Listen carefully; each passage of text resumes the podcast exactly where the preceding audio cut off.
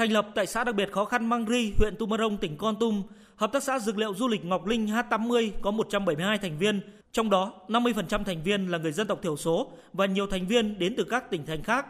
Đây là hợp tác xã có đông thành viên nhất của tỉnh Con Tum hoạt động kinh doanh lĩnh vực này và là mô hình điểm của huyện Tumorong. Hợp tác xã đặt mục tiêu cung cấp dịch vụ đầu vào liên quan đến sản xuất cho các thành viên, hỗ trợ thành viên tiêu thụ sản phẩm nông sản, hướng dẫn thành viên sản xuất đạt năng suất hiệu quả, giúp thành viên hoàn thiện kỹ năng quản lý quy trình sản xuất, cung cấp các dịch vụ phi nông nghiệp nhằm tạo nguồn thu bền vững và nâng cao hoạt động văn hóa, thể dục thể thao của địa phương, chăm lo phục vụ lợi ích của các thành viên, tương trợ lẫn nhau giữa các thành viên và hợp tác xã cũng như giữa hợp tác xã với cộng đồng địa phương. Là người trực tiếp trồng dược liệu, góp vốn 40 triệu đồng, chị Y Hoa, dân tộc Sơ Đăng tự tin với quyết định tham gia hợp tác xã của mình. Hướng đi về dược liệu và du lịch của hợp tác xã thì tôi cảm thấy phù hợp và tôi rất là thích. Đây là một động lực để cho bà con xã à, Măng Ri tiếp cận và mở rộng sản xuất cũng như là làm quen với lại khách hàng. Hiện tại tôi cũng đang làm về dược liệu và cũng may mắn tiếp cận được khá nhiều khách hàng. Tham gia hợp tác xã tôi sẽ chia sẻ với bà con cái cách làm để bà con dễ dàng tiếp cận khách hàng hơn.